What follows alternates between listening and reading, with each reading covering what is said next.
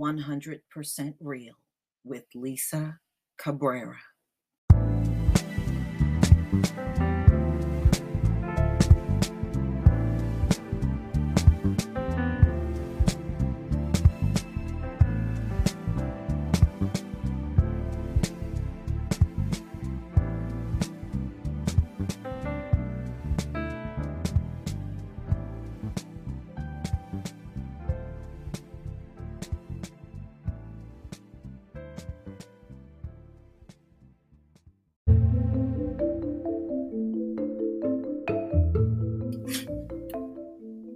White extremism is on the rise across America. The propaganda is spreading.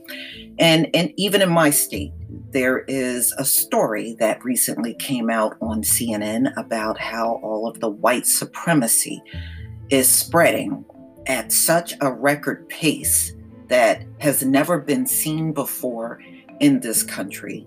So, ladies and gentlemen, racism in America is nothing new. It's been around for centuries. And it has something, it's something that has grown a lot under the Trump administration. It is exploding, and the increase is being seen in 49 out of 50 states.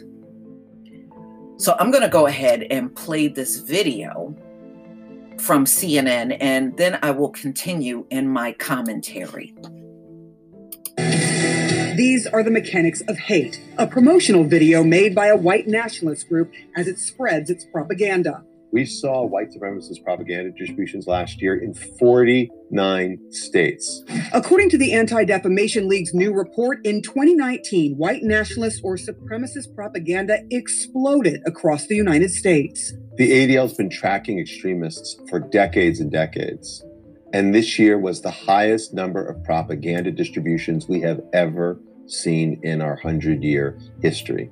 ADL CEO Jonathan Greenblatt says their report found incidents of white nationalist or supremacist groups putting up flyers, stickers, banners, and posters in public places has more than doubled from just over 1,200 in 2018 to more than 2,700 in 2019. I think there's a charged political environment, and they're trying to capitalize on the division that is so pervasive throughout society. You've seen elected officials literally adopting some of their language, using their memes, and injecting their poison into the political conversation. Last year, the President of the United States attacked progressive congresswomen of color, tweeting, Why don't they go back and help fix the totally broken and crime infested places from which they came? If you're not happy here, you can leave. Even though three of them were born in the United States and the fourth is a naturalized citizen. Online, white supremacists praised the president's comments, one saying, This is the kind of white nationalism we elected him for. The propaganda is often made to look innocuous, but there is often a website associated with it that leads you to the true hate filled intentions of the group. The messaging has shown up in many forms, from banners being dropped in public places, to stickers outside a politician's office, to posters on college campuses. Last year, we visited Chapman University in Orange County, California, after white nationalist stickers were pasted over school flyers about an educational project exploring immigration and borders. They're flying all over the country. They do this uh, on college campuses quite a bit. They really focus on college campuses. Chapman University Associate Professor Dr. Peter Simi has studied hate groups for decades, even living with members of the groups to get deeper insight. He says the groups are working to intimidate groups of people they hate and entice like minded people to join their ranks. Right turn! Patriot Front is one of the groups spreading large amounts of propaganda. At times, its members come out from behind their computer keyboards and onto the streets with their hate filled message. Its public gatherings are not widely publicized. They're over quickly, but give enough time to create videos aimed at promoting their anti immigrant racist agenda. We don't see any signs that this extremist activity is going to slow down. Case in point, the video you're seeing, the white nationalist group uploaded this month to highlight their small masked march through the nation's capital. Yep, that happened in 2020 in the nation's capital. About a hundred or so masked men in a group that says things like deport them all, yelling, reclaim America, And experts who track this kind of rhetoric say that 2020 is right for more of this kind of rhetoric, not less. All right, y'all. So, you know, they got Reclaim America. Well, who took America away from them? That's my question. You know, all I see is a bunch of people getting worked up over a bunch of nothing. Who took America from you? Look like you still in full control of America to me and to many people. But, ladies and gentlemen, this is nothing new. It really, truly isn't. But they said white supremacy is more of a threat to America than ISIS and Al Qaeda. And that's always been the case. That, that didn't just happen now. You don't hardly see all these people coming over here from Al Qaeda and ISIS and doing things, or even what they call sleeper cells.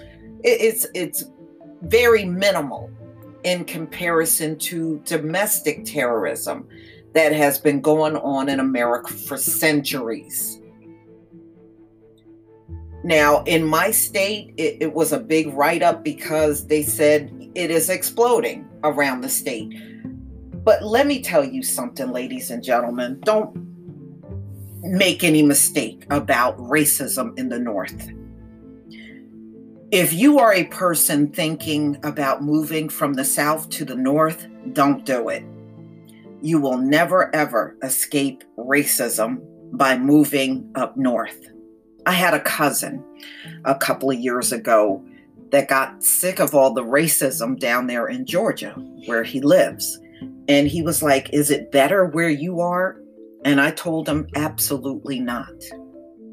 There is nowhere in America you're going to go and escape racism. And you certainly won't in the North. In my opinion, people in the North are far worse than the folks in the South. They really are. See, these folks up north are covert. See, they'll smile in your face and act like they are down with you, and behind your back, they'll be off somewhere calling you the N word. They'll go in a boss's office and make some lie up on you. Or they'll, uh, a kid in school will go run and tell the teacher a lie on a black child. That's what they do up north. They're covert. At least down there in the South, they're out in the open. You know where you stand. I even had a person ask me, you know, if we had two rooms, one room marked north, one marked south, which one would you walk in? I would walk in the room marked south every single time because you know, I know where I stand. But up north, they try to play that smiley, fake, friendly face with you, but deep down within, they hate you. That's how they do it up north. And besides, one thing about the South, despite all the racism, the Southerners know hospitality. They do even if they don't care for you, a lot of times they are still very hospitable. Up north, people are rude and they put their rudeness out there for everybody to see. And that's another reason why you just don't want to be in the north. In my opinion, if you had to choose between the south and the north, I personally would choose south. And that's the honest truth. But this white supremacy exploding in 49 states in the country, I'm not shocked, especially under the kind of climate that Trump has provided through his administration for the last four years. This was to be expected. We saw this coming even before he got into office. So why be surprised now? Really? Ladies and gentlemen, this concludes my podcast for today.